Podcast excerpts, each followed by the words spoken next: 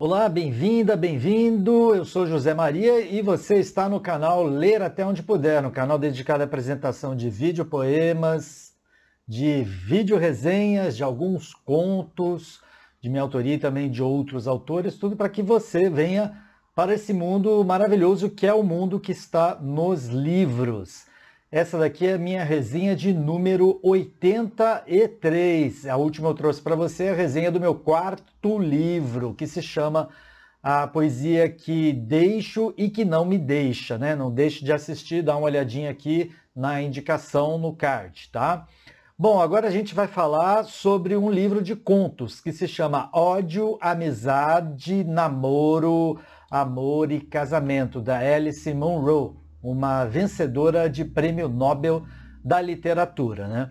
E como todos os contos, ou pelo menos a maioria, é, dessa autora, Ódio, Amizade, Namoro, Amor e Casamento, que é um jogo né, bem antigo, é um livro que se divide em contos, parecendo uma coletânea de pequenos romances.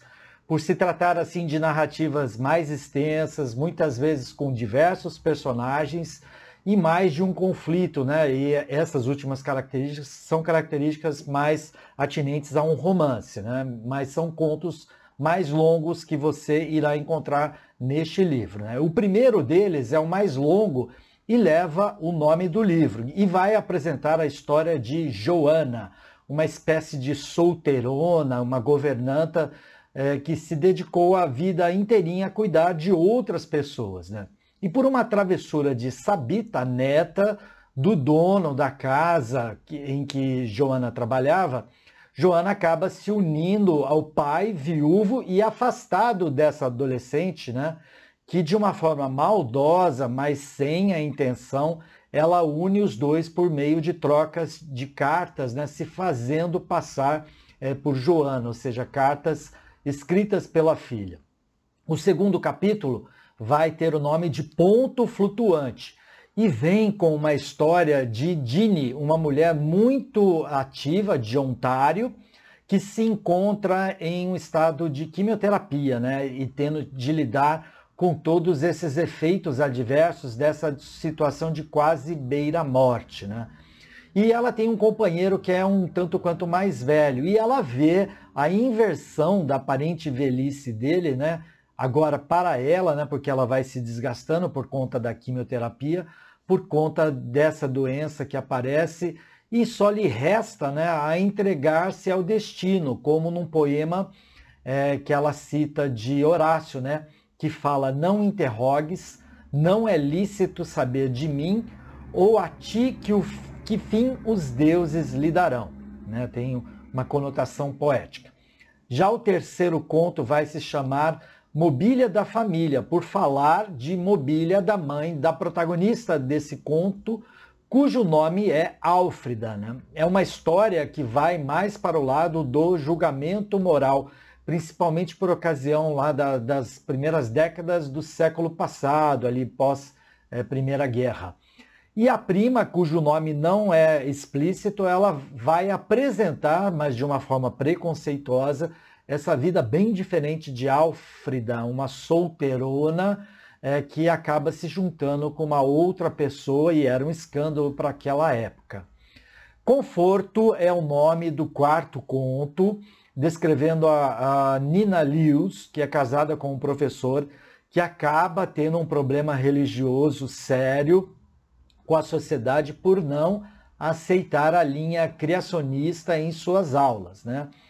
É, ocorre que esse docente ele também estará em estado terminal por conta de uma doença bem severa conhecida por esclerose lateral amiotrófica, é, o que o levará ao suicídio. Né? E Nina terá de administrar um enterro bem diferente por conta da situação que ele acaba ficando perante a sociedade.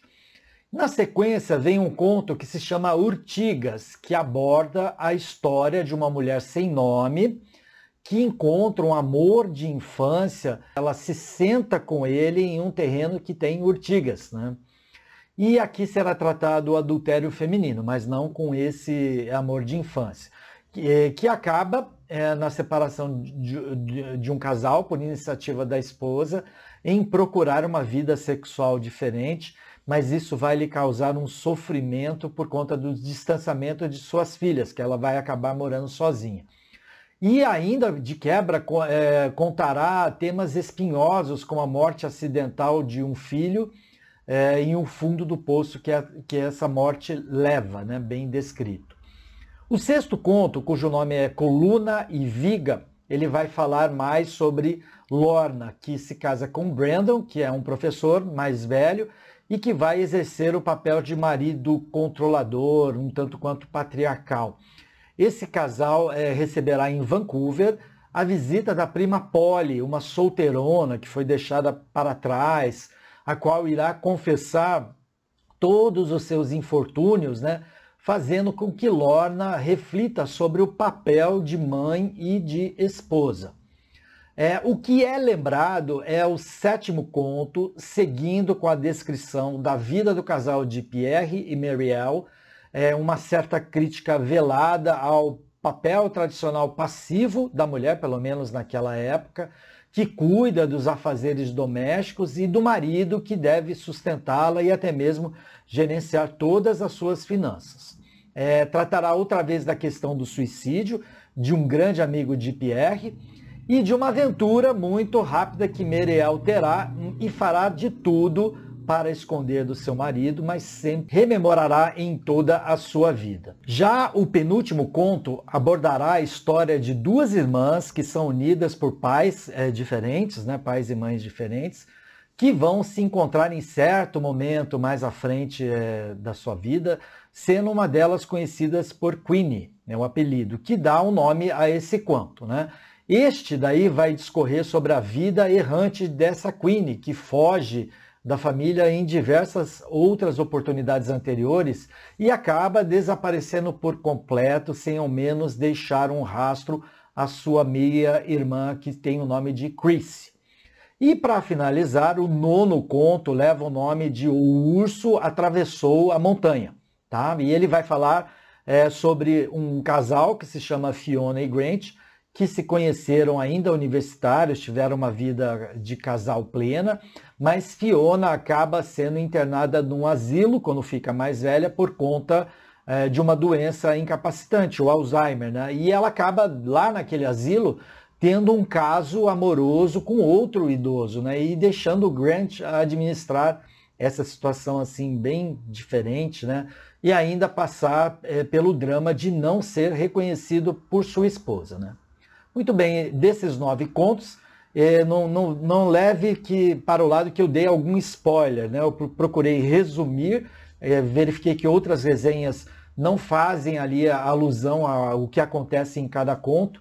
Esses contos são muito mais profundos daquilo que eu falei, então eu, eu, seria mais uma sinopse, uma pequena sinopse de cada conto. Mas é interessante o que eu percebi que esses contos eles apresentam temas diversos, mas com pontos é, que são recorrentes entre si, como por exemplo as doenças incapacitantes, a mulher que é solteirona, a mobília, né, que foi falado é, em dois contos, os protagonistas que são professores e que são homens, né, a questão do suicídio, o enterro e o adultério feminino. Né? Escrito pela vencedora do Prêmio Nobel da Literatura, Alice Munro, ela é uma contista excelente que costuma criar personagens assim bem inéditos, diferentes, com protagonistas mais mulheres do sexo feminino, né, que vivem conflitos e sentimentos decorrentes desses conflitos, sempre muito bem descritos em sua obra, geralmente contando histórias dentro, dentro de histórias onde há um entrelaçamento entre esses personagens inéditos, né, com finais que não são nem tanto, não se encerram nem tanto por completo. Né? São finais um tanto quanto mais abertos. Mas é uma delícia de leitura, com uma linguagem assim bem simples, bem cativante, que te coloca num universo muito diferente, né? E que vai colocar também as regiões do Canadá com pano de fundo. Muito bem, nós vamos terminando por aqui. Dá uma olhada em outra sugestão de vídeo resenha. Gostou? Dá um like. Se inscreve no canal, hashtag ler até onde puder, tudo junto, que não é só esse canal, mas também tem grupo no Facebook, tem perfil literário no Instagram, tem livros publicados, a maioria deles disponíveis na Amazon e também alguns podcasts sobre contos e poesias. Muito obrigado pela sua atenção. Paz e bem a você.